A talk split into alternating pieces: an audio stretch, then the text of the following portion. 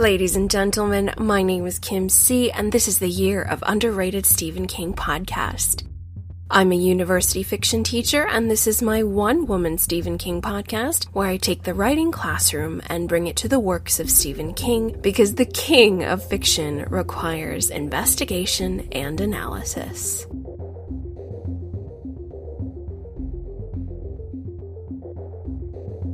Boys and girls, you read it right. Your eyes do not deceive you. This is our super secret summer surprise episode where I will investigate 1977's The Shining.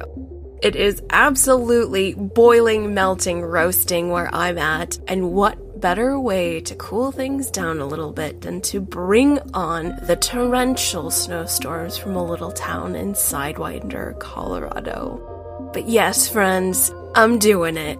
We're going in. I'm bursting at the seams over this absolute masterpiece, but before we break the seal and dig in, let's shed a little light as to how this super secret summer surprise came to be. As a lot of you all know, I don't spend a lot of time on King's more notable works because they're they're everywhere, right? You can throw a tiny pebble not far and it'll hit a Stephen King podcast talking about one of the greats. And on this show, I really enjoy languishing on the underrated works, but every now and then we have an outlier. And this year, we may have more than one outlier King title sneak into the episode queue because, as I mentioned in my three years in episode a couple months back, I was asked by a friend and local business owner to lead a Stephen King book club, of which I happily said yes, absolutely could not say no. I have led other book clubs in the past and love, love, love them. And in order to get the club off the ground, I really wanted there to be a theme of King titles so we could market the club and have some nice intro novels for some brand new Stephen King readers out there.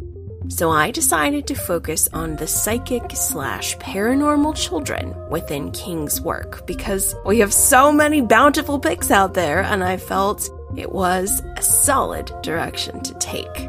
Thus far, this local Stephen King book club has read Firestarter, The Institute, we had a bunch of fun with Later, and of course, it could not be denied how could we proceed with the psychic slash paranormal children of Stephen King without discussing little Danny Torrance from The Shining? How? As you know, friends, it can't be done. Cannot. Ergo, the chosen novel was The Shining. And because I've not yet done a podcast episode on it, not yet taken the time to really spend some time with all the text, here we are. Full force analysis on one of the best Stephen King novels of all time. We're doing it and friends, I'm excited, I'm nervous, but overall, I'm really freaking pumped because, oh, wow, this story, my guys, this novel. There are no words, and simultaneously, there are already too many words. And this episode, I'm afraid it's going to be way longer than I intend. But overall, I'm just absolutely struck dumb and speechless over the terrifying brilliance of this novel. And my God, I'm just, I'm, I'm, I'm feeling so much, guys. I'm feeling a wall of emotion. So excited, but also I, I am feeling the pressure to do this right. I really am scared. I'm gonna screw it up. So let's do this together. Fingers crossed I don't make a big mess everywhere. Onward into the snow. Okay, staying on track. This time around was my second time with The Shining. I read it for the very first time in, if memory serves me, 2015, 2016, which is pretty early on my Stephen King journey. I just realized this week, y'all, that it's been 10 years with King. I first read Full Dark No Stars at the age of 26 in 2013. So this summer will mark 10 years with the master. And I know a lot of you out there have multiple decades on me, of which I bow down. You are the people I want to be when I grow up. I'm just so happy I made it to the party. But yeah, 10 years with King this summer. around 2015, 2016, I was moving into my new home, unpacking boxes, listened to it on audiobook as the hours flew by. I really loved it, of course. It's a total suspense thrill ride. I remember feeling super freaked out, really impressed, but I, at that time, hadn't read enough of King to really, really compare it to the other works. I was probably three or four King novels in by that point. Maybe, yeah, I think it was Full Dark No Stars, Pet Sematary, It, and then The Shining must have been somewhere around there. But yes, unpacking boxes, pounding heart. Granted, my experience with The Shining wasn't as bad as my misery experience, which was a lot like running a marathon. Or rather, felt like the long walk without shoes on. Jump back to that episode to hear my trauma.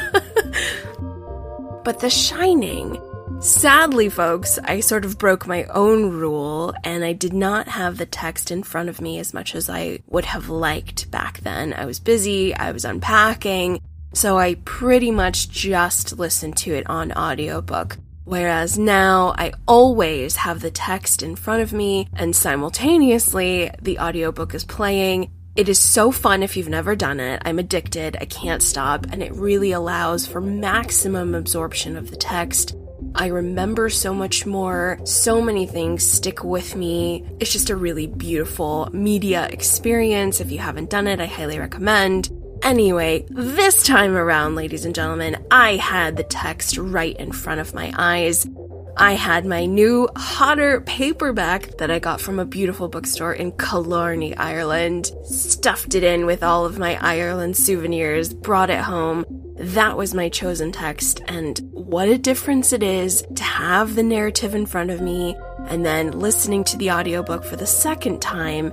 Narrator and actor Campbell Scott is just stellar, ladies and gentlemen. Beyond incredible. If you haven't enjoyed the audio experience of The Shining, let's do that immediately. Let's do it right now, today. It's fantastic. No matter where you are or how many times you've read The Shining, if you haven't yet heard Campbell Scott's interpretation, let's do that. I love it to pieces. So, yes, this is my second experience with The Shining, but this second time around was what the first round should have been. I was really engaged with the text. I was so moved. So moved, everyone. We, oh gosh, okay. I gotta hold myself back here. Before I dive into all my emotion, let's talk about the backstory of this absolutely iconic text. I'm sure a lot of constant readers out there know the actual story of how The Shining came to be, but if it's been a minute, let's rejog some memories out there. According to the internet, Mr. King and his wife Tabitha went to Colorado in the early 1970s my sources say 1974, but that is unknown. But basically, King has published Carrie in 1974. I believe Salem's Lot was already finished, so we might be around 1975, 1976. And he needed a vacay, pointed on a map. They ended up in Boulder, Colorado. And at the end of October, they found themselves in Estes Park and checked into the Stanley Hotel. Tabitha and Steve were the only guests in the place. All 140 rooms were empty because the hotel was getting ready to close for the season.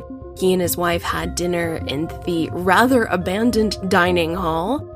And that night, King had a terrible nightmare where a fire hose was horrifically anthropomorphized into a rather sinister creature with teeth and it was chasing his son Joe, pretty sure it was Joe, up and down these long abandoned corridors. And upon waking, he pretty much had the shell of the book in his mind, and that bookshell paired with the earlier concept he had about a psychic child. So they got sandwiched together, real good and proper.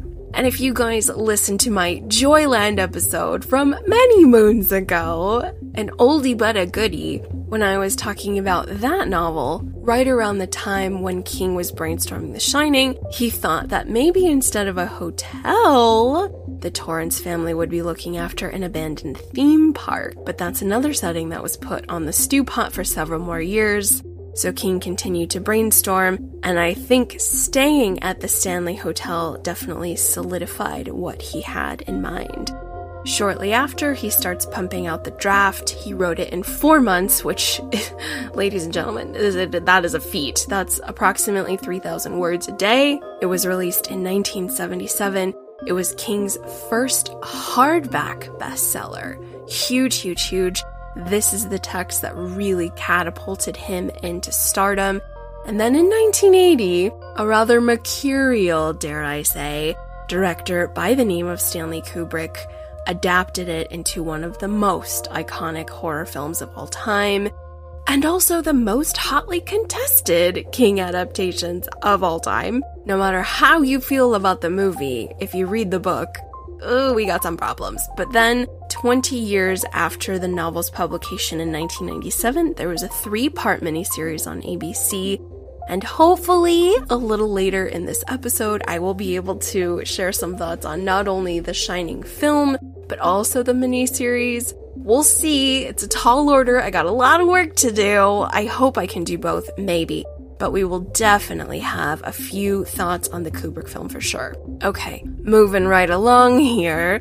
Although many, many, many of us know what this story is all about, it wouldn't be a Kim C episode if we didn't kick this off with a summary. For my reading copy, I have the brand new Ultimate Storyteller from Hodder. It's 500 pages in that paperback edition, but I also have the original hardback. I don't think it's a first edition, but it's in really beautiful condition, and the hardcover was approximately 450 pages.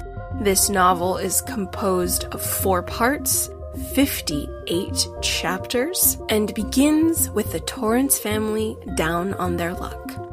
Having recently lost his teaching job for an East Coast prep school, Jack Torrance takes his wife Wendy and their five year old son Danny across country for a new opportunity. The Overlook Hotel is closing for the season and needs a live in caretaker until spring. This job will help the family grow closer, help Jack with playwriting, his sobriety journey, and provide the new start they need all is rosy until young Danny falls victim to unsettling events within the hotel. Events that awaken Wendy and Jack to the fact that their son is no ordinary little boy, and something inside the very old, very scandal filled Overlook Hotel is pushing them towards danger. My loves, we're doing it. I just can't believe it. We're doing it. Before we head into this episode, please be cautious if you've never read it or if it's been a minute. Let's jump back and give it a reread. If you've never read The Shining before, please don't let me ruin anything for you. Also, I would like to give a little bit of a caveat emptor, little warning out there for everybody. This novel features a lot of very unsettling themes. Stuff that is incredibly triggering. We've got alcoholism, domestic abuse, childhood trauma, a lot of violence. So if you're really not in that mindset, let's skip on out of here. Some of the things we're going to be talking about in this episode are unsettling, are triggering. If you're a constant reader, you know that's kind of how King rolls. He is a maestro of the theatrical horror, but also the human horror. More on that later. Ladies and gentlemen, let's unmask, unmask, and break down The Shining under the following categories. We're first going to explore what's working in the novel, where its strengths are, and hopefully I can condense my pages and pages and pages of notes that are strengths into some digestible bullet points. I think we'll get there. Next, we're going to take a look at our characters, explore the heroes, villains, and honorable mentions found within, after that, we'll transition into criticism and questions, and from there, I would like to take a few minutes to share my thoughts on the Kubrick film and hopefully the 1997 Shining miniseries. I hope I can tackle both in one episode. If not, we might have to have a few extra thoughts down the road. I'm gonna do my best. For now, let's carry our bags into the Colorado Lounge. Mr. Ullman is about to begin the walking tour, so let's head in and start the show.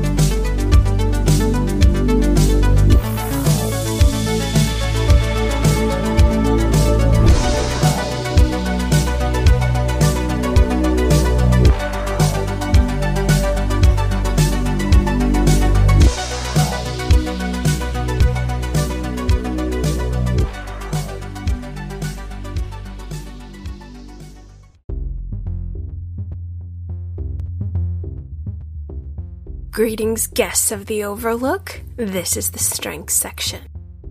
So, usually I dive right in with my categories, but because The Shining is a special lady, I thought we would kick off this section with our text example. Usually, in every episode, I try and select a portion of the novel that I feel is just highlighting some beautiful writing. And for this section, I really want everyone to remember and recall what a beautifully written story this is. And this sample is going to highlight the strengths that I have set aside to chat with all of you about. Once more, I am using my reader's copy, which is the 2021 Hodder and Stoughton version of The Shining. As I'm making my way through the novel, chapter by chapter, completely consumed, totally involved, even toward the end of the novel, for whatever reason, I kept thinking about chapter 6, which is completely from Wendy's perspective, and it's called Night Thoughts. It is a really powerful chapter completely dedicated to Wendy, who doesn't really get a lot of spotlight in this novel. But as you guys know, I'm really into the women of Stephen King. I like placing some extra observation on his female characters I just found this so compelling and so beautiful and so telling. So while I'm reading this example, take note of what he's doing here. Also, for those of you who know what happens in the story, which I think is the majority of us, take account how poignant this is based on how the novel unfolds.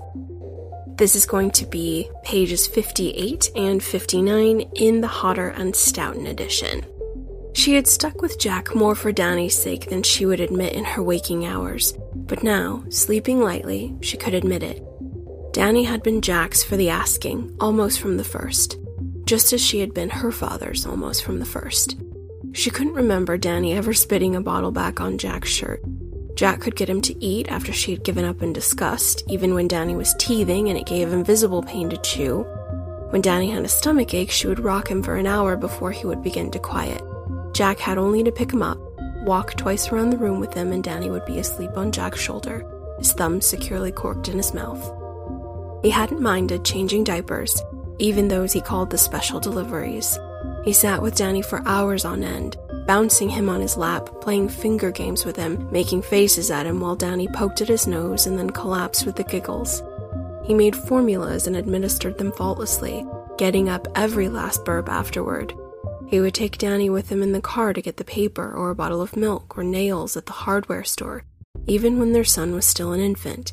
He had taken Danny to a Stovington Keene soccer match when Danny was only six months old, and Danny had sat motionlessly on his father's lap through the whole game, wrapped in a blanket, a small Stovington pennant clutched in one chubby fist. He loved his mother, but he was his father's boy. And hadn't she felt, time and time again, her son's wordless opposition to the whole idea of divorce. She would be thinking about it in the kitchen, turning it over in her mind as she turned the potatoes for supper over in her hands for the peeler's blade. And she would turn around to see him sitting cross legged in a kitchen chair, looking at her with eyes that seemed both frightened and accusatory. Walking with him in the park, he would suddenly seize both her hands and say, almost demand, Do you love me? Do you love Daddy? and confused, she would nod or say, Of course I do, honey. Then she would run to the duck pond, sending them squawking and scared to the other end, flapping their wings in a panic before the small ferocity of his charge, leaving her to stare after him and wonder. There were even times when it seemed that her determination to at least discuss the matter with Jack dissolved, not out of her own weakness, but under the determination of her own son's will. I don't believe such things. But in sleep, she did believe them, and in sleep, with her husband's seed still drying on her thighs, she felt that the three of them had been permanently welded together, that if their three slash oneness was to be destroyed, it would not be destroyed by any of them but from outside. Most of what she believed centered around her love for Jack. She had never stopped loving him, except maybe for that dark period immediately following Danny's accident, and she loved her son most of all, she loved them together, walking or riding or only sitting, Jack's large head and Danny's small one poised alertly over the fans of old maid hands, sharing a bottle of Coke, looking at the funnies. She loved having them with her, and she hoped to dear God that this hotel caretaking job Al had gotten for Jack would be the beginning of good times again. And the wind gonna rise up, baby, and blow my blues away. Soft and sweet and mellow, the song came back and lingered, following her down into a deep sleep where thoughts ceased and the faces that came in dreams went unremembered. Oh, folks, oh, my heart. It just annihilates me, this entire chapter. Oh my goodness. So, if it's been a minute since you've read The Shining, but you're really familiar with the story, with the plot arcs, all the good stuff, spend some time with Chapter 6 Night Thoughts. I think it's really powerful. It can definitely be overlooked because the plot is so explosive. We've got horror and domestic violence and addiction and possession. We just have the whole kitchen sink thrown out at us. So now that we've kind of warmed up our gears and greased the hinges a bit, I have four categories of strength, and let me tell you, it was tricky getting it down to four. Not fun. I really hate crossing things out, but I had so many, folks. We have so much strength in this novel, I can't even. Stemming from our lovely textual example, I did want to put into the spotlight first point of view and narrative structure. Our narrator is third person omniscient. It is the all seeing eye. But what's even more beautiful is that King decided to spend time intimately with each character. We're able to go into Jack's mind, his memories, his insecurities. Same thing with Wendy, and same thing with little Danny who, although he is very little, his reality is absolutely compelling because he is a very, very special little boy. But what the narrative structure does, what this point of view does, is really allow for incredible character development, but also amazing character connection. We really, really get close with these characters because the narration is so intimate we are with these people. But it's unlike first person narration, which is very surface, very immediate. This is much deeper. I'm so, so pleased he decided to tell the story from this perspective. I'm thrilled that everyone gets a generous amount of spotlight, and so we are locked in this trio. We are locked in this triad of a family who is really put between a rock and a hard place due to economic disadvantages. We're going to definitely highlight more about that in our next section, but point of view and narrative structure is absolutely compelling and so, so strong. And I think, had the story be written any other way, I don't know if, if it would be as memorable. If it was just from Wendy and Danny's point of view and not from Jack. I mean, we just have so much to consider when analyzing this book because we have so much detail about these characters once more. We're going to definitely expand upon characters in our next section, but I'm thrilled with the point of view and narrative structure. My next area of strength is huge, absolutely huge. Put that in all capitals, please, and that is foreshadowing.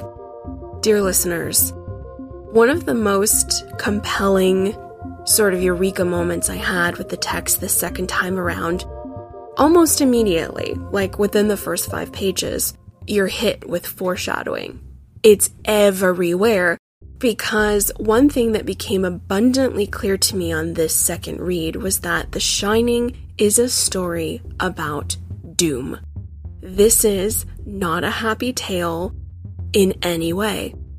The novel opens up with Jack speaking to Mr. Ullman, who's a rather cantankerous, seemingly bitter Betty kind of character who tells him about this caretaker job and then casually, nonchalantly mentions that the previous caretaker, Grady, murdered his family and committed suicide.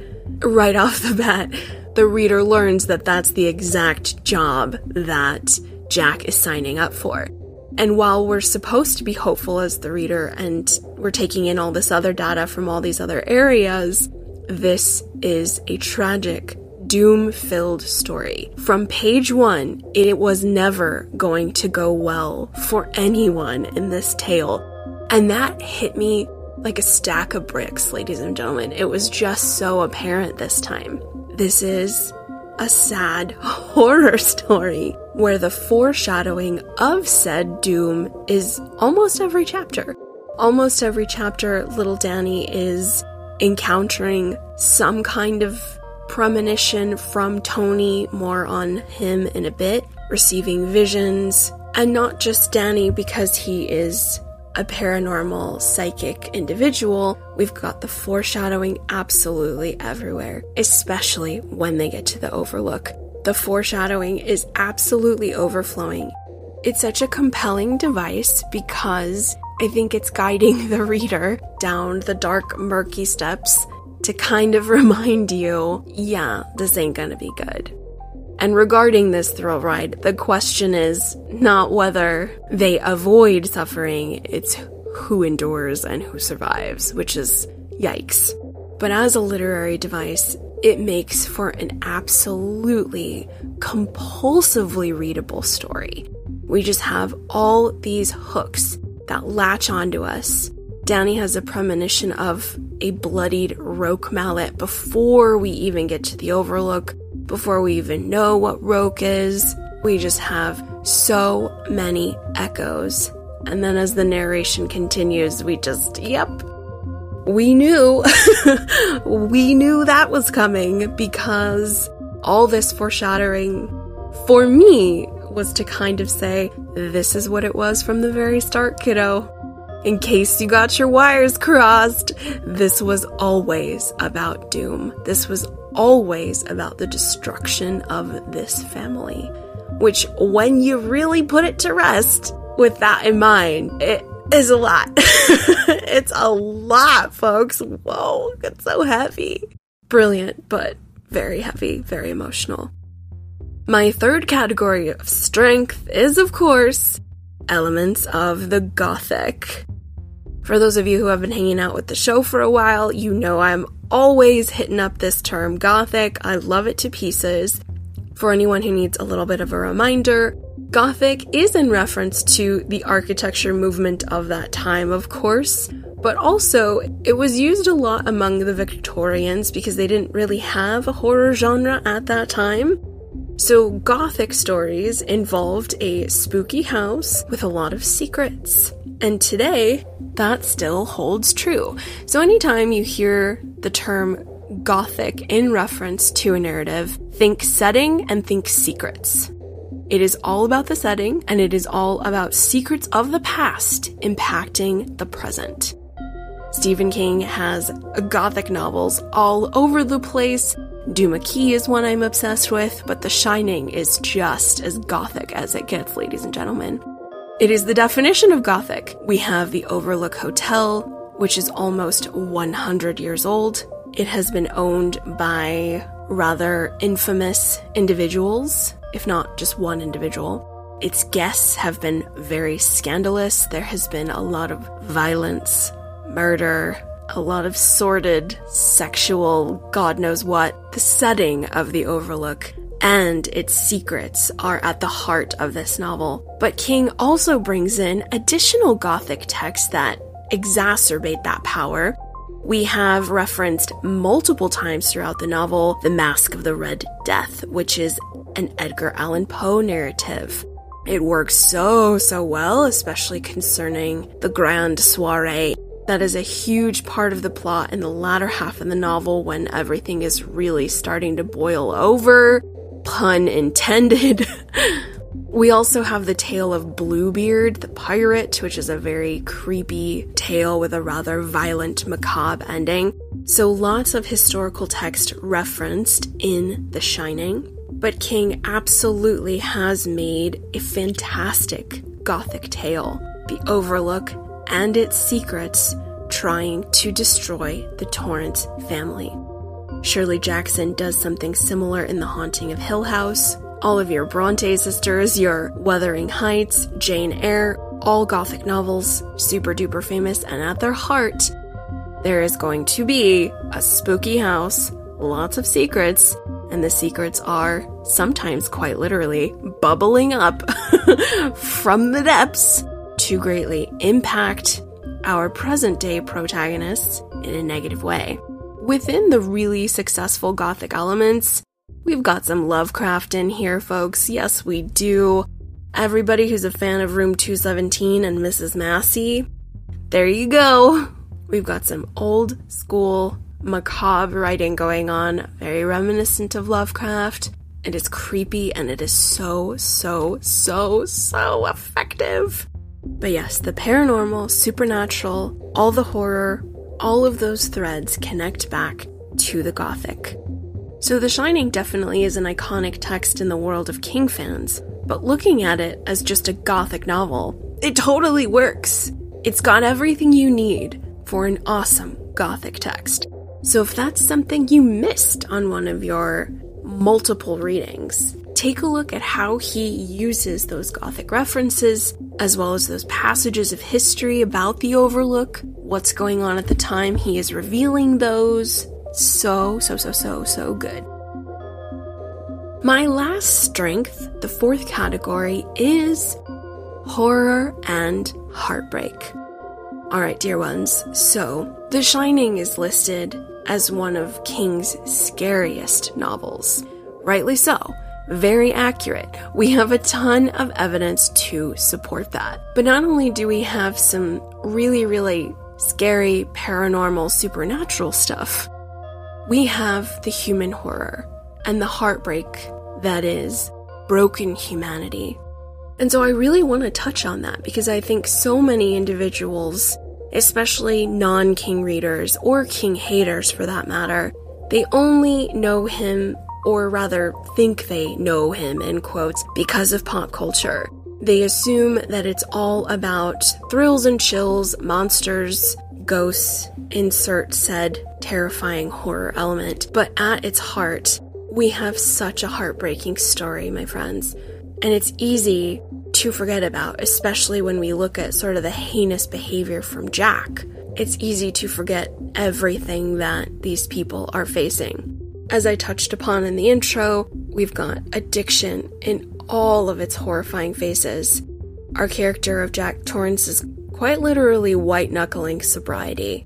We have child abuse, domestic abuse, we've got isolation, we have the difficulties of parenthood, we have a lot of marital discontent, and then on top of that, we kind of have the human body's fragility against nature. We've got some man versus nature in there as well.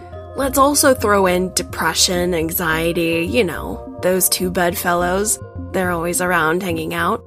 But I think it's important that in our analysis of The Shining, we have to talk about both. We have to talk about the successful, frightening bits written within the story, but then we also have to take a look at the non paranormal elements. What Jack does to his wife Wendy at the end is harrowing. What Jack's father Mark did to his mother in front of his brothers and sisters, unforgettably horrifying.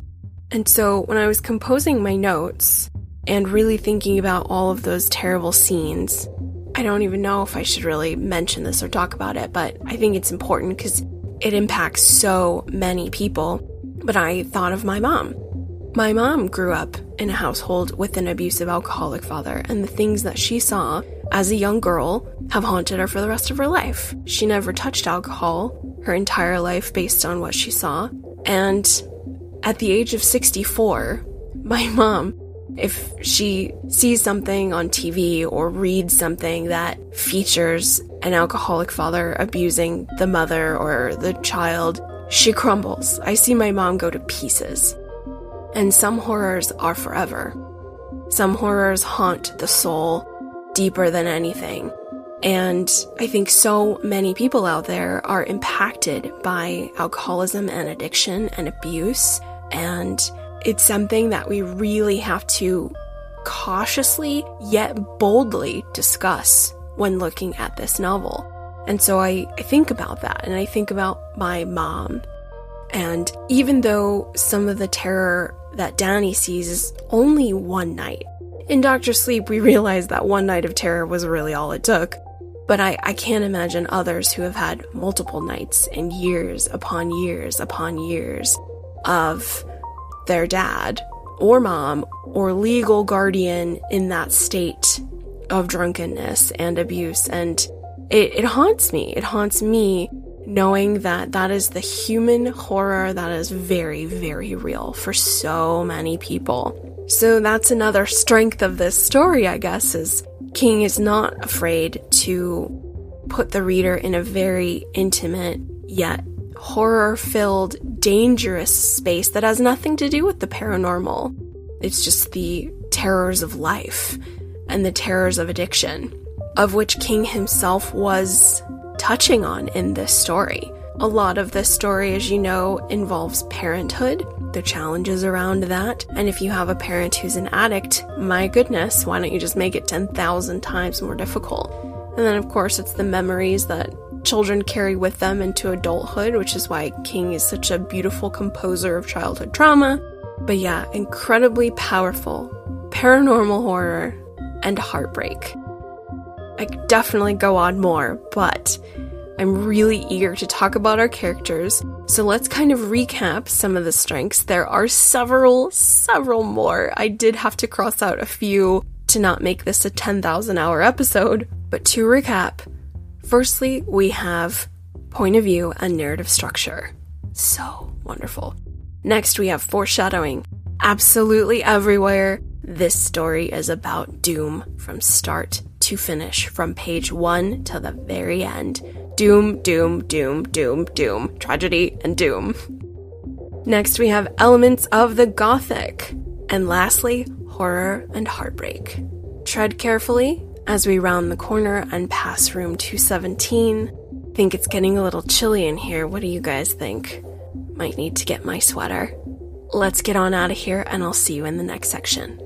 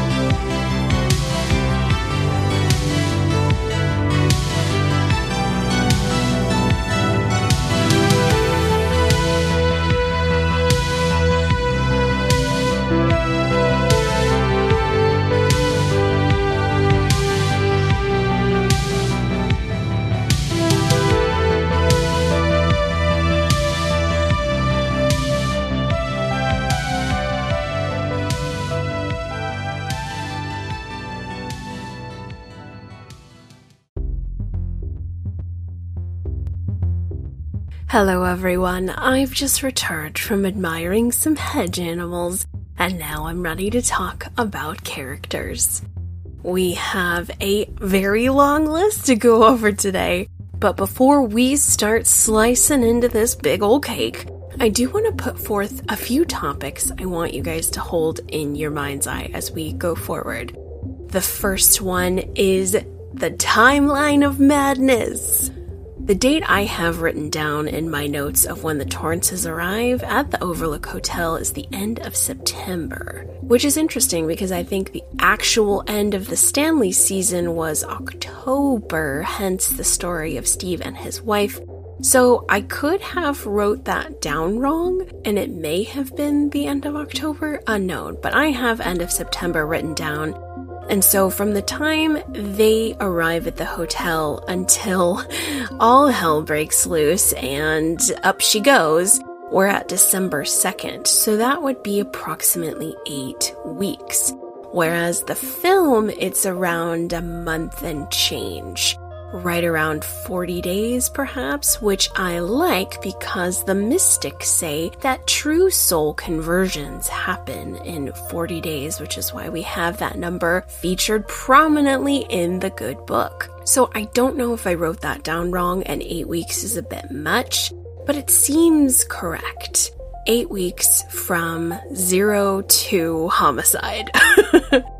The next topic I want to remind you all of is one that I explored in my Christine episode last year. You can jump right to the character section if you need to have your memory jogged, or if you haven't spent time with the Christine episode, I recommend that as well.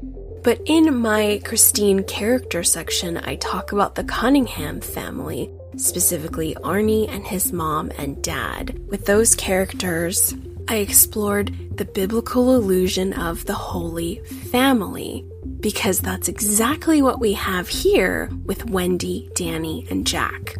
Anytime in film or in literature that you have the mother, the father, and the son, no other siblings, no other familial attachments in the same scene, it can be interpreted as biblical allusion in the Judeo Christian tradition of Joseph, Mary, and Jesus.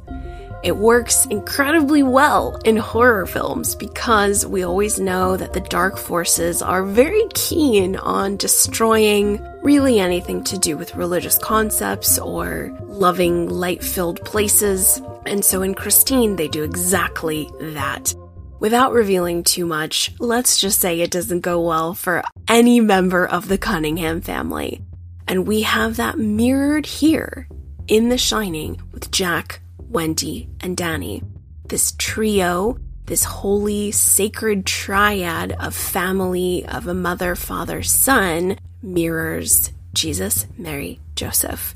And of course, not only do we have the son, who is very, very special, more on that in a skosh, all the evil forces within the Overlook Hotel are doing their darndest to take them all out one by one the biblical illusion is very, very strong. And we see this echoed very loudly in that chapter I can't stop talking about, chapter six, Night Thoughts, with Wendy discussing how much she loves their family unit, how connected she feels to her son, how she loves her life with Jack despite all of its issues, and that she feels the power and the connectedness between them and that if something were to try and break them apart, it would be foreshadowing insert something from the outside. But yes, I didn't know where to squeeze these two concepts in, so here is where they get squeezed the timeline of madness and the biblical illusion of the Holy Family. And with that said, let's dive in with our first character. We have to make this guy first. He's on the top shelf our very sacred son, Danny Torrance.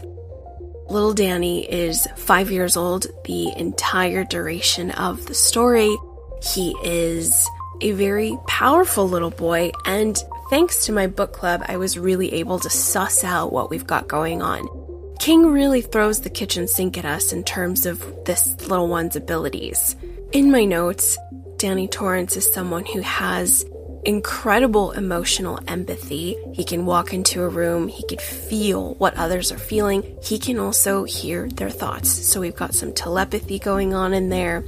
And then once he gets to the overlook, this poor little lamb can see the past. He can walk into a room and see the blood on the wall.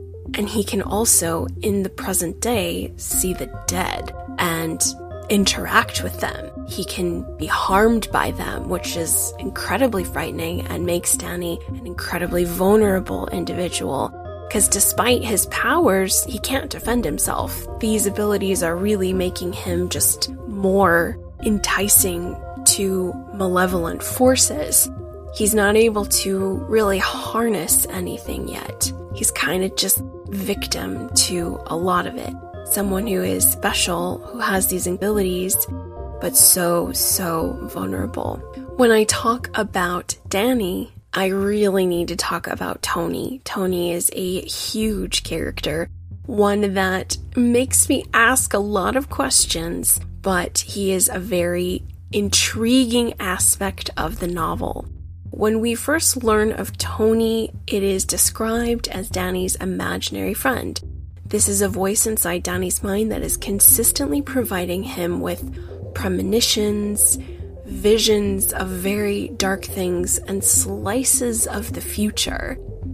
Danny has a vision of a bloodied roque mallet in his father's presence. Very, very upsetting. He doesn't understand what any of this means.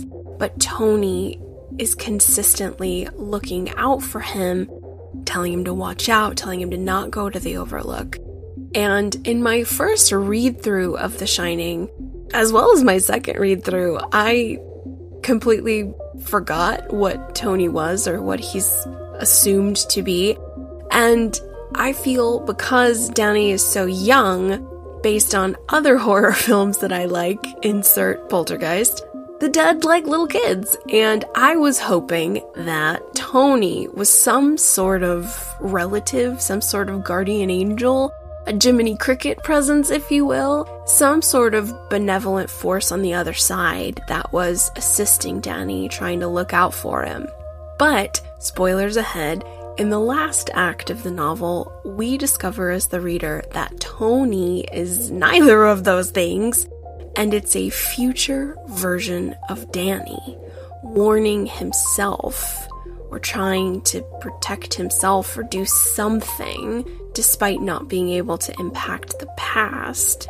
I'm really blown away by that. I actually have a lot of issues with it, of which I will throw a few critiques at in our criticism section. But that's Tony. Tony is.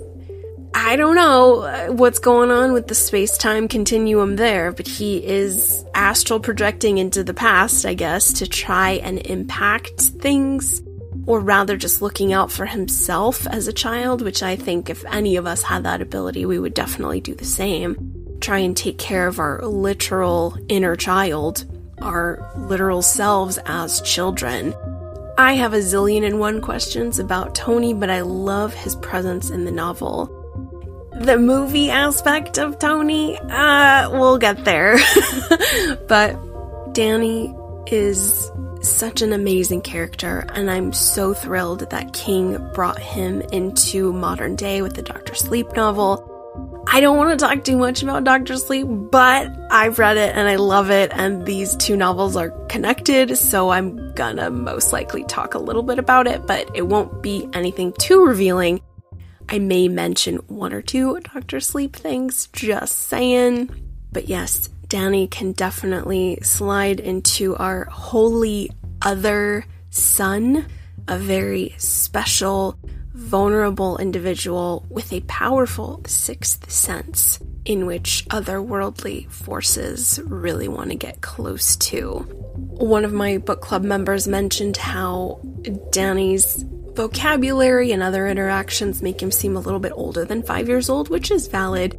But I think because of his abilities, because of this Tony connection, I'm just kind of having radical acceptance over that.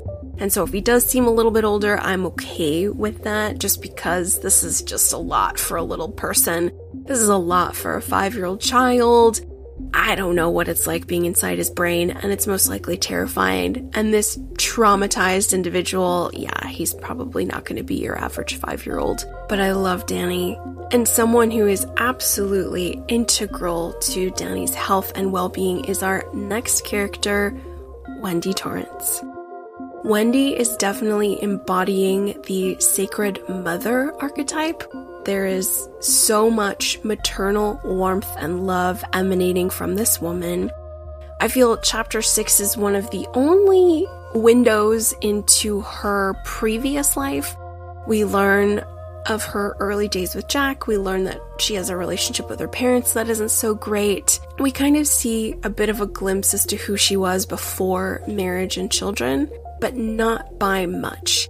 And then when she gets to the Overlook Hotel, I think we kind of lose her a little bit into a caretaking role, a homemaker role, which makes sense. They're definitely fishes out of water. They're in this immense, grand, open space, and she and Danny are just kind of together. Jack's off doing his writing thing, losing his mind slowly, and Danny and Wendy are kind of these little buoys linked to each other adrift in this very strange place, and they have to look out for each other, or rather, Wendy just has to be this cocoon like mother, trying to make normalcy, trying to create a nest for her son and her husband because that's the only thing she can control. They have a lot of economic disadvantages, and then once the weather hits, it really goes south for everybody, and Wendy loses contact with the outside world. She also is unable to drive their car out into the mountains of snow. They're buried alive, they're absolutely snowed in. So this lady loses a lot of outward power, but maintains that inner power throughout the story as that maternal figure. Wendy is, of course, horrifically injured by her husband. It still chills me to the bone when I recall what is done to her. It just really messes me up. And I'm so thrilled that she's able to endure that because she's just that stronghold, that maternal forge that I think King sets up in the novel for her. And what's really sad is when we refer back to chapter 6, I'm telling you guys, that chapter's so huge for Wendy. It's like everything. If you have forgotten a lot about this lady, head back to chapter 6 and just spend some time in her mind, in her past, in her memories. It's huge. It's so revealing. Girlfriend wanted to divorce this guy before they left for Boulder. She was over it. She was really over his drunkenness, those late nights, and then after Danny's accident, in quotes. Forget it. She was already thinking about flying the coop with her son and surviving any way she could, but love and sympathy and that dynamic of the three of them together really reels her back when her gut instinct was firing on all cylinders for her to leave. So fascinating. But I love Wendy. I really love taking a close look at Stephen King females. She is someone like Beverly Marsh. There are so many layers, there are so many angles. I'm really sad about the film version of Wendy. More on that later. But overall, what a powerful maternal figure. What a lovely woman in the King canon, Wendy Torrance. So, next, we're going to talk about Dick Hallorann. I love this character to pieces. I love him, love him, love him so, so much. And I was so thrilled that the book club loved him as well. But Dick is the chef at the Overlook, and connects with young Danny right before he heads to sunny Florida. He is in his 60s and really grounds the narrative with what Danny's abilities are. He calls it the shining. People who shine have these abilities to talk and not move their mouths, to see things, to connect to things. And so Danny feels an immense amount of comfort from Dick's presence, and Dick promises to help him out should anything get really bad, should anything bad happen. One thing that we do have to mention, and I definitely should have mentioned this a while back in my Green Mile coverage, but I couldn't do it at that time. I was far too emotional, is the magical Negro or magical black character trope. I'm not crazy about using the phrase magical Negro. Spike Lee crafted that one, which is all well and good, but this is a really important concept and problematic element to King's writing. It's something that is not really aging well, but it's good to talk about it and it's good to shed some light on it. Unfortunately, I don't have a lot of scholarly evidence and articles at this present time, but there are a lot of amazing authors, and scholars who absolutely nail this topic. I know a lot of other King podcasts do a beautiful job of really expanding upon this. But when you have the archetype of the wise sage or someone who's like the mystic or the shaman, the subcategory or trope of that is the magical black character. These are characters of African descent they have powers, and those powers specifically benefit white characters. And this is challenging because, in the greater cultural outlook, these black characters are continuing to be subordinate to white characters. We have this with John Coffey in The Green Mile. We have this with Mother Abigail in The Stand. I'm sure it's in several other places. The magical black character trope isn't really aging well, and it is here very prominently with Dick Hallorann. However, I do feel Dick has a bit more agency. He's largely absent for the majority of the novel, and I feel that his choice to go back is kind of stemming from his good nature. I feel he definitely has a lot more choices. But again, still problematic, still very tricky. I don't have all the scholastic context that I would to really balance this debate at this immediate present time, but just know that Dick Hallorann is a prime example of the magical black character trope within King's work, and it is problematic, not aging well, definitely a conflict when we encounter it. But having presented that aspect of it, even though it's kind of a very tangled yarn ball that Dick's wrapped up in, I still adore this character. Regardless of his abilities, he has a good soul.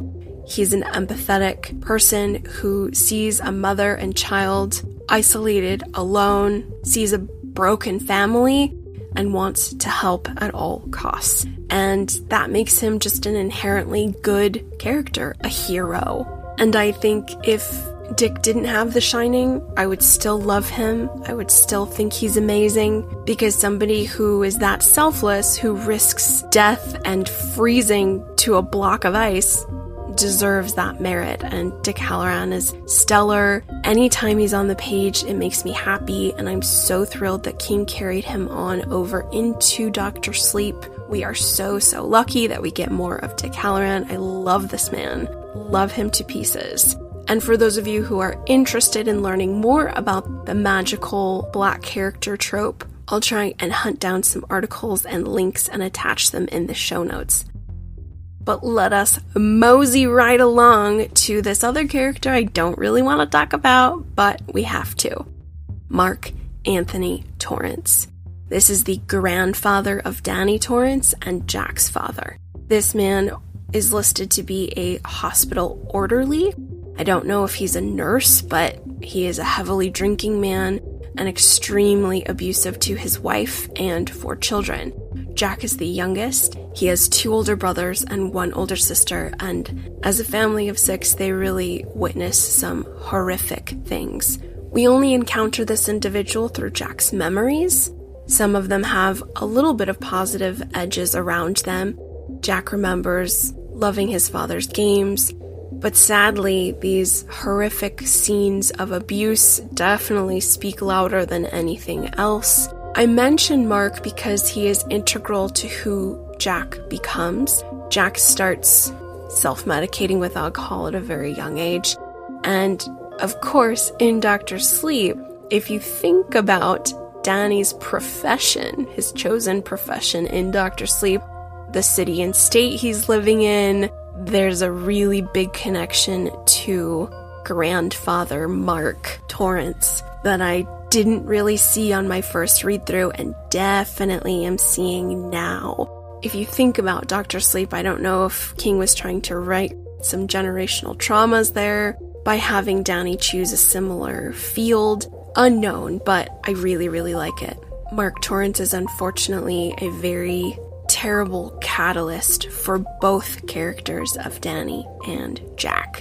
So I do need to give him a little bit of spotlight because he is somebody who appears in the novel all over the place. His terrifying violence, his monstrous presence is probably in every chapter, and it's really not fun. It's pretty gross. But when we are looking at the characters in this novel, he's definitely somebody that we need to keep in our focus. My last character is, of course, the biggest riddle of them all. That is Jack Torrance. Jack has been listed as one of the really unique King characters that is both a protagonist and antagonist. When we see Jack at the beginning of the novel, he is someone who is trying. This guy is white knuckling sobriety, which, as we have seen therapy develop over the years, that is never a good thing to do. It's always beneficial to have a sponsor, to have an accountability partner, to have a support group to help you on that journey. It is very, very difficult, if not impossible, to do by yourself, but he's trying. That's, I think, the key word that we have to have in mind when it comes to Jack. He's trying.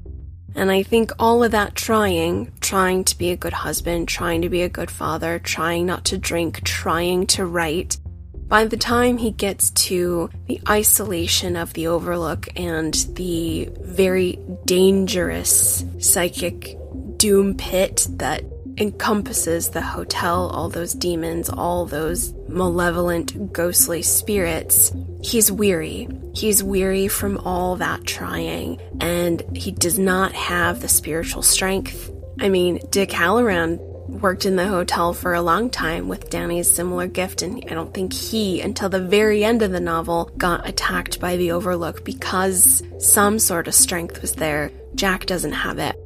What I found fascinating in the book club setting is we had a lot of members have zero sympathy for Jack. They don't give a rat's behind that he was a victim of child abuse. They don't really sympathize with his alcoholism. The way they see it is that everybody has tough goes in life, and it's your responsibility to make good choices to be a good parent. You don't have to let the past dictate your future. On the other hand, we have individuals who understand that he's failing at that. This is somebody who is failing. He's not a strong willed individual, or if he is, the right environment started hammering away at that, pun intended, right away. Whatever he needed inside to maintain that strength, to maintain what he needed to get through life to be the family man, to be the loving husband, the good father. Something broken there, and the hotel fed on it like sharks at a chum bucket. They really, really did. And so I'm kind of stuck in the middle. On the one side, I get really upset with Jack, and I think he's an egotistical narcissist who's incredibly cruel and selfish. And I get really mad at all of his whining. And on the other hand, my heart breaks for him, and I want to give him a hug. And I want to let him know that he shouldn't be doing this alone. And yeah, no wonder why this is happening when you've been carrying this huge weight, this back breaking, soul shattering weight the entire time. Nobody can do it. And so I have immense empathy for him. And that, ladies and gentlemen, for me, is the mark of a winning character. This is someone who makes me feel a lot. And for some people, based on their own personal interpretations of things and of King's story. He doesn't deserve patience or kindness or a second chance or any of that stuff. And others do see, especially in that final beautiful scene with Jack and Danny, when he tells him to run, when he tries to stall the ghosts. That self bludgeoning scene, of course, could be interpreted in a couple different ways, but I believe in that final moment, he was Danny's father. They had a loving bond between them. I think he really genuinely loved his son and did not want to do harm to him or his mother. And so, by me being able to genuinely believe that, the character arc of Jack comes full circle. For some readers, it's not enough.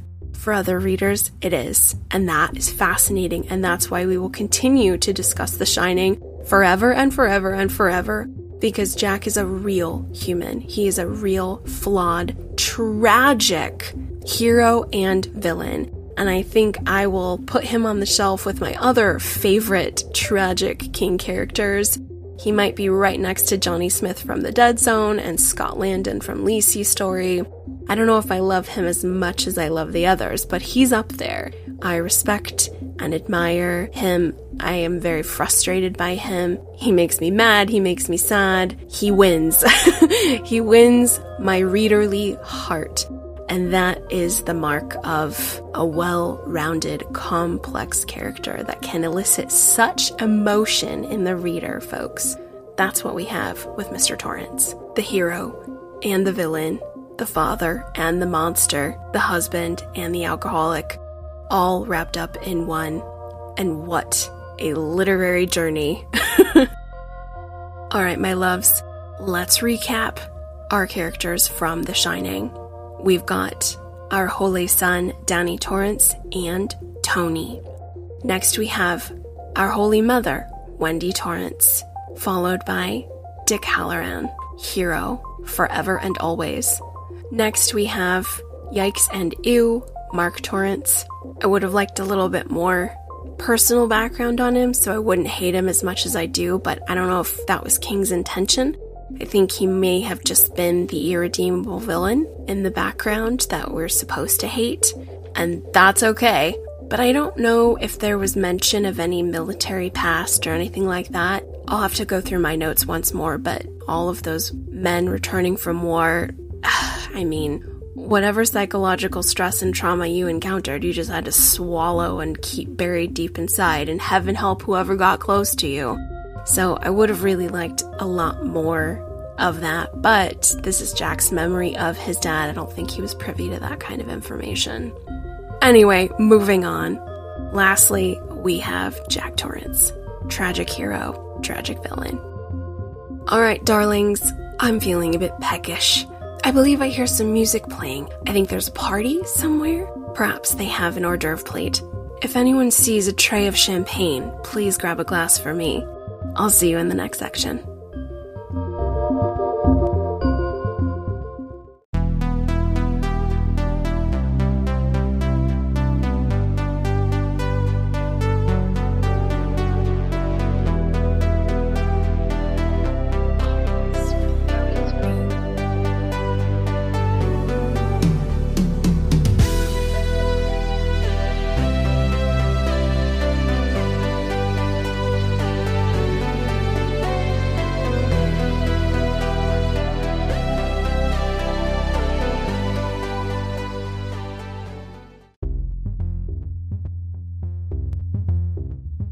Good evening, friends. I must tell you, I've just phoned the front desk because I found some very original art on one of the walls in my room. Strange word. I've not really encountered it before. I hope I'm pronouncing it correctly. Red rum? Could that be it? Is it re-drum, perhaps? Unknown. And also, when I was on my way to the ballroom, there was this old fire hose outside my door. It was very long and unraveled, quite vintage. I think it might be a safety hazard all unwound like that, and I definitely need to reach out to maintenance. But in the meantime, let's examine a few issues I have with this novel. Frenzies, unfortunately, it's not all wine and roses. We do have a couple warts to discuss. This is the criticism and question section. And if we have some time at the end, we're going to talk about the 1980 Kubrick film. I'm sorry to say I'm not going to have time for the 1997 miniseries in this episode, but there's always tomorrow. so keep your eyes peeled for that at a later date. Until then, I have a few categories to share. This first category is called How Haunted Are You? I want to explore the haunted nature of the Overlook Hotel because I got some questions. For me, it's a little bit like the chicken or the egg kind of deal. And as a reader, I'm slightly confused. Basically, did the actual building of the hotel is the building evil with a big E and make its owners, Horace Derwent and others, go berserk over the years? Or is the hotel actually fine? There's nothing wrong with it. And it's just coincidence that over the years, scummy people did shady things and dirty deeds at the hotel, and their spirits got kind of stuck there because. question mark? And that's basically my question, guys. That's the mystery. What's going on with the Overlook? And its guests to create this sticky killing zone. So, to expand on this a little bit, what I'm getting at is that I do have a wee problem with the fact that the novel does not go very deep into the actual haunted nature of the hotel.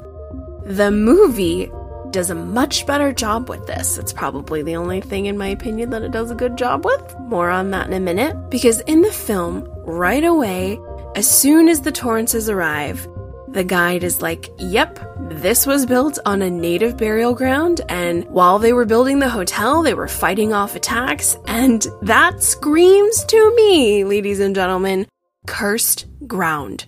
It's cursed. Sorry, colonizers, that's what you get cursed ground.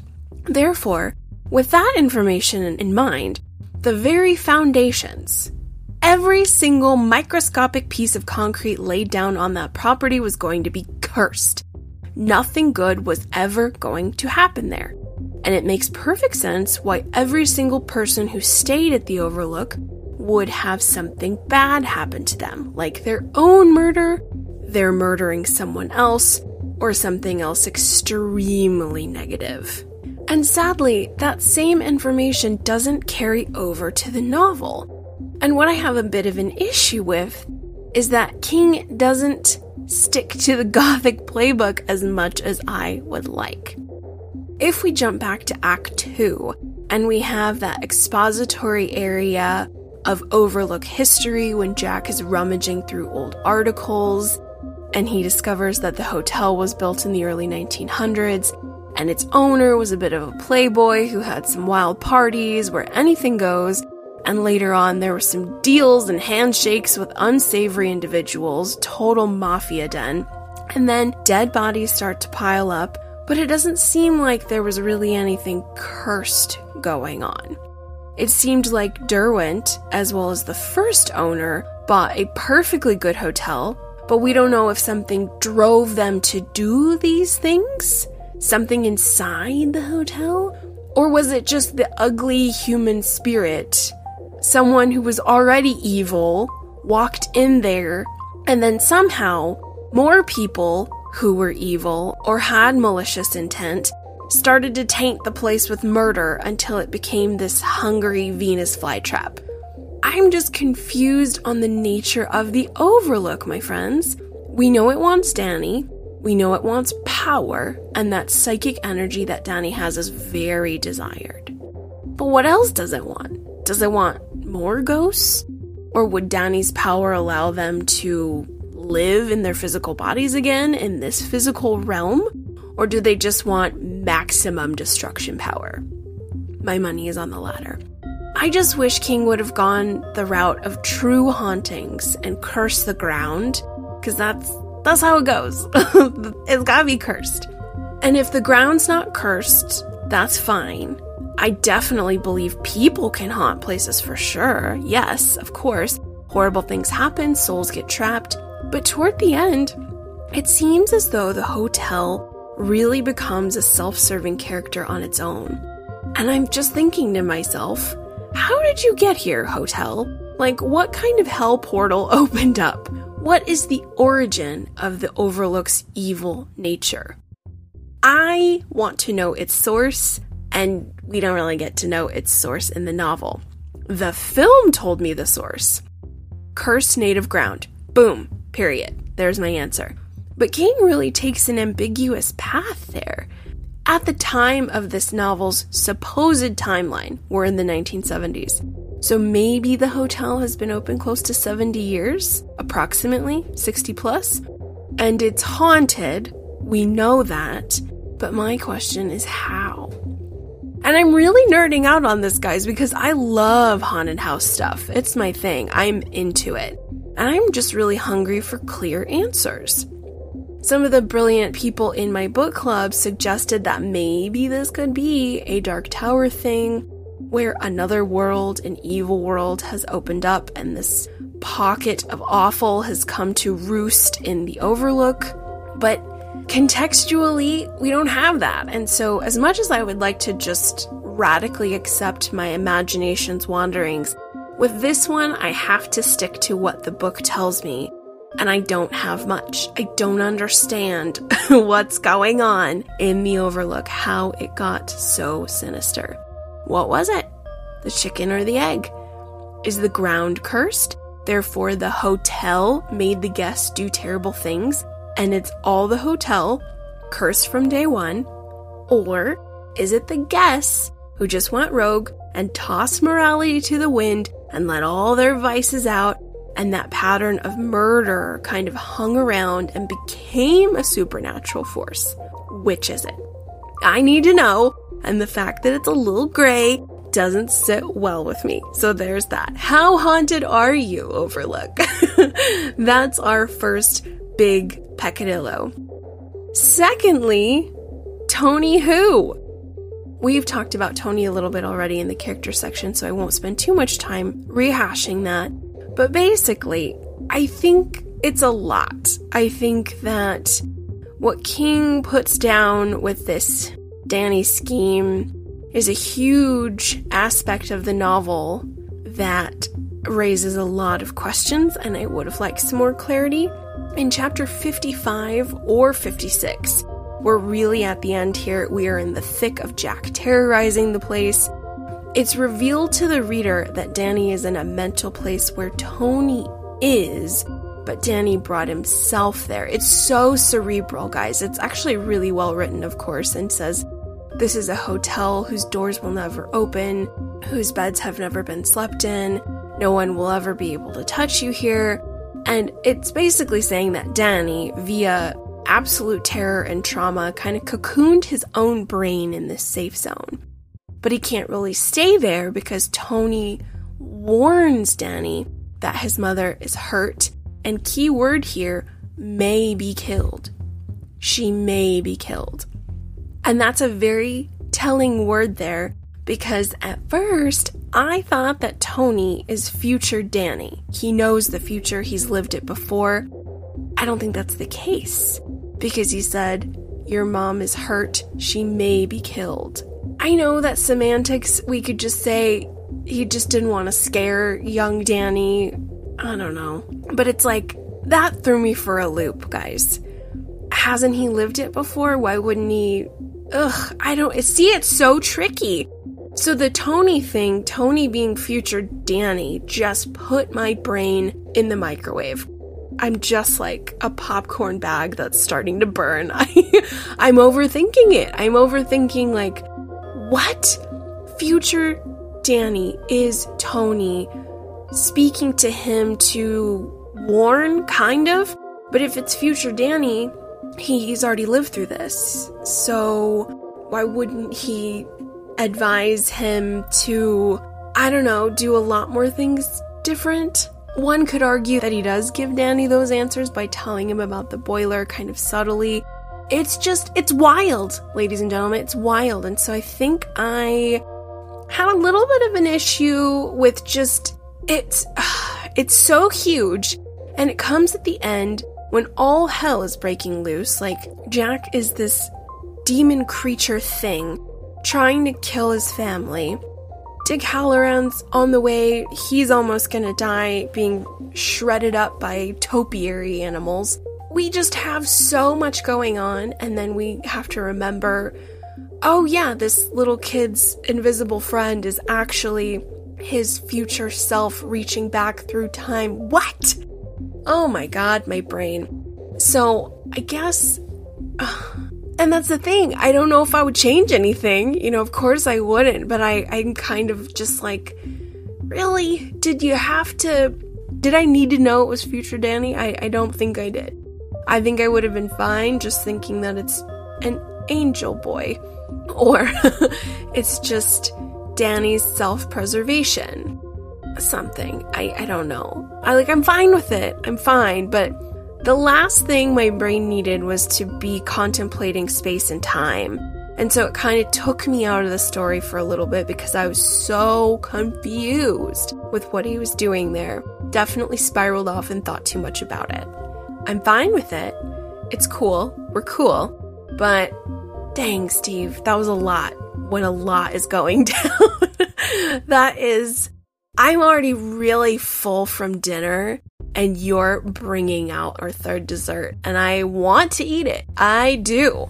Can I eat it? No. I'm gonna upchuck all of my delicious meal because you keep shoving it in. I can't eat anymore. So I feel a little stuffed when King sort of reveals this Tony part. So, I don't know. What are your guys' thoughts? I can't wait to discuss this with all of you. This is the most bonkers book in the best way last little category here before we talk about the movie.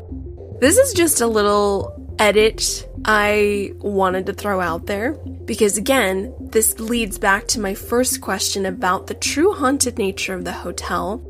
In the middle of the novel, we have Jack sort of in a kind of fever dream call up Stuart Ullman, who gave him the job, and Stuart's kind of a very there's no other way to put this, but he's like a very seemingly in the text like a bratty, bitchy individual.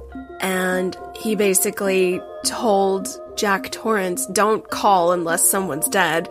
And so Jack does, saying that he's going to write a book about the hotel and absolutely drag it through the mud and really cause such a scandal because why didn't you tell me this hotel was run by mobsters and cutthroats and there have been so many murders and deaths here and I wish you would have been more candid with me about that and I'm gonna really rake the hotel's name through the mud. Then Stuart Ullman calls up his old drinking buddy Al Shockley and says, You better call off your bro here. He's really, really causing some problems and he's going to scandalize the hotel. And Al gets on the phone and says, What's up, Jack? You will do no such thing. You're not going to trash talk my hotel. There will be no book. You're not going to drag it through the mud. This whole conversation is a very long chapter, and it's like, what in the actual hell is going on? Because these two gentlemen, Stuart and Al, which kind of have a strange connection in general, are like feverishly protective of the Overlook, which leads me to believe there's some sort of really sinister arm that can reach across country to preserve the hotel's reputation, to ensure its survival. And it's like, why do we need this? What's going on here? What the chapter does serve is to kind of show that Jack is becoming very brazen. Because before, in the earlier part of the novel, when he's speaking to Mr. Ullman, he seems sort of very meek and mild for the most part. He's somebody who's been disgraced. He assaulted a student, lost his job, they have no money. This is a real last chance opportunity for him. And then all of a sudden, a few weeks later, he's really quite brash and very arrogant about his desire to exploit the hotel with a tell all book and make a ton of money on that behalf. Basically, biting the hand that's feeding him and acting very much like an angry wasp that we have some strong symbolism of inside the novel. And it's like, what are you doing, bro? And so that leads me to believe that the hotel is definitely having an effect on Jack because this behavior is rather forward and borderline rude, and this brazenness, where is it coming from? So it does serve a purpose, sort of, but it's very subtle. You really have to be looking closely at Jack's character and his mannerisms thus far. And so this is such a long call. It's strange, and I don't get it, and I really want to chop that whole chapter. Why is he doing that? I could maybe see with talking to just Stuart Ullman or just Al Shockley, but both of them together, it's just mm, not working well. That would be the one scene I would chop if I was able to be in the editing room with Mr. King and publishers. I would definitely circle that scene in a red pencil and say that no, nope. I get it. I'm okay with what it kind of shows, but it's too subtle, too long, and I think there are other ways to show that the hotel is having an effect on Jack. And leading back to my first point, if he wants to keep that chapter, we need greater clarity on the source of the hotel's power. What's driving it? Where is it receiving this power from? It's not cursed ground, because we would have found out about that in the newspaper clippings, so it's not there. And I feel just because a lot of mobsters got murdered there, I don't know if it's enough. Anyway, I'm kind of ad nauseum on that point. To recap, how haunted are you, Overlook? That's the main question. Tony who? And chop the phone call. Alright, dear ones, I think it is now time to discuss the 1980 film. I watched the entire thing this week. And It had been a really long time since I had seen the whole thing. I don't even remember the last time I saw it. So this was a real treat. Let's start with what I liked. I already told you I really enjoy how the film introduces the native burial ground that the hotel was built upon. I think that is so perfect. It works so well. The other things I love about the film the music. The music is incredible. I think it's so perfect for those jam packed theaters, that big movie sound. The music is what's terrifying. It is so atmospheric, very frightening. The music is amazing. Next, the filming. I do like Kubrick's style. I love sort of that Scandinavian, tight, clean, open, sparse. Love the filming. I love the set. Ugh, the set is amazing. The Timberline Lodge, the interior, it's so beautiful. I love that Danny, Jack, and Wendy seem so small in these giant rooms, these giant open spaces. It's rich, it's ornate. The colors, the textures, the patterns, the design. It's stunning. It's perfect. I love it. So much to love. The last thing I love, and this is tricky, I love Jack Nicholson's performance. I love it. It's nuts. It's great. Jack Nicholson is as cool as cool can be, right? He is just vulpine and a rock star. Jack Nicholson is just so cool. So I do love his wild, crazy, over the top performance. When he yells at Wendy, it's just like chilling. And now let's go to what I don't like about the film. Yes, I enjoy Jack Nicholson's performance as Jack Torrance. However, what I will say I don't like about the film is the casting.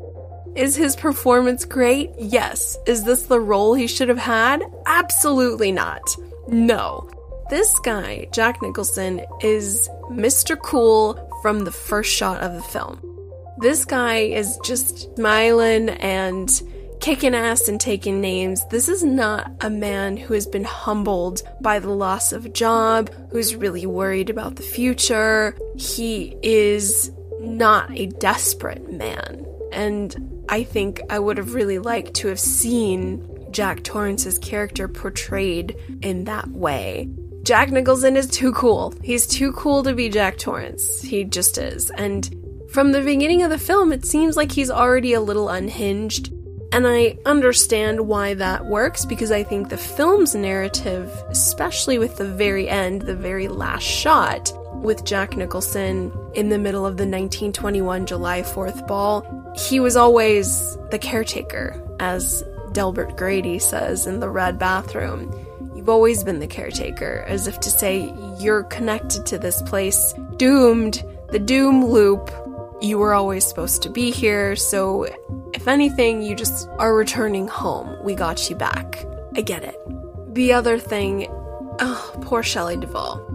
I don't think that working with Mr. Kubrick was a fun time. We have a lot of evidence that supports that. I don't feel this was the right role for her. I think she tried her best. I just don't know if it was the right role. I think both of them had the chemistry of wet newspaper they're supposed to be a married couple, and there is no marital warmth between them. Nothing. Not a hug, not a touch, not a kiss. Jack Nicholson acts as if he doesn't want to touch her with a 10 foot pole. Shelley Duvall's interactions with him is very awkward and contrived. It's just not believable that they're a couple in any way. In any way, they're not a couple. That is so jarring. I know that a lot of people rag on Shelley for her emotional reactions in the films, and I get it. I can accept that. I understand. If I had a director breathing down my neck and treating me like garbage, I don't think my performance would be super great either. So I can take that with a grain of salt, but I just don't feel she was the best choice, nor was Jack Nicholson.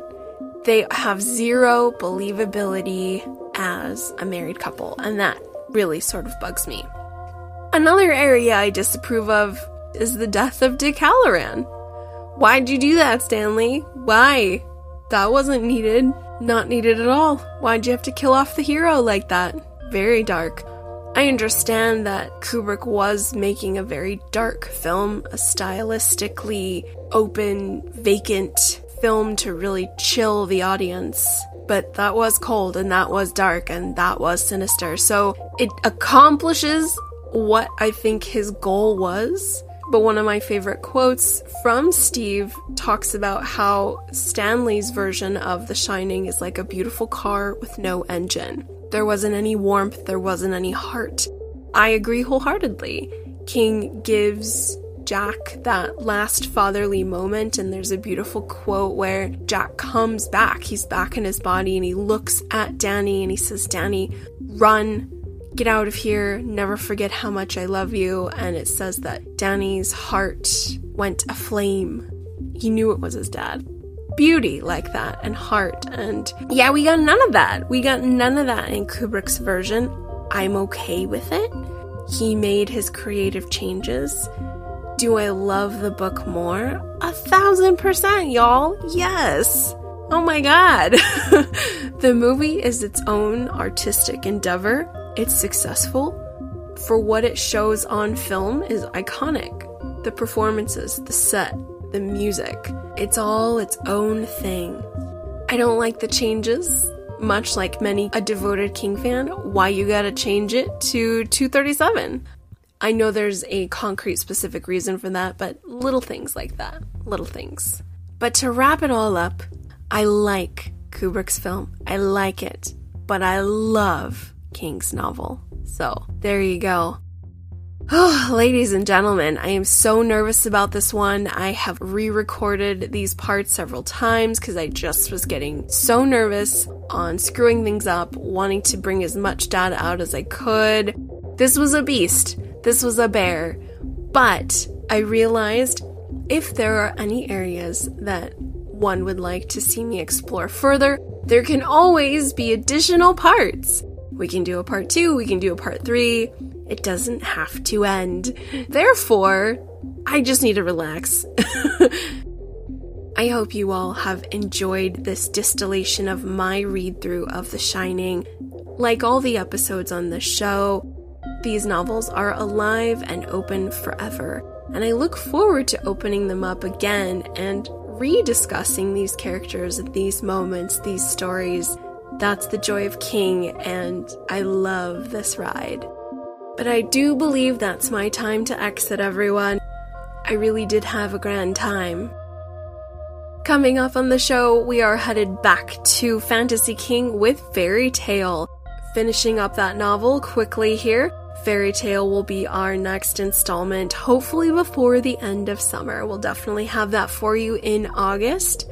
I also have a super beautiful episode with my friend Matt Robinson from King Size. Get ready! It's so good, everybody. You're gonna love it to pieces. I'm thrilled. I'm so excited. That is coming up soon. If you are a fan of the show and haven't said hello yet, please head over to underratedsk at gmail and say hi. Let me know what you think about the show. Tell me about your favorite King novels, what you recommend I read later on this year. I would love to hear from you. Thank you all so very much for listening to the show. If you would be so kind as to give us a five star or a review, that would mean so much. Definitely melt the ice around this frozen hotel. I'm so grateful to every single one of you who spent some time with these episodes. Thank you so very much. Be safe out there. Don't trust those bushes. I'll talk to you soon. Bye bye.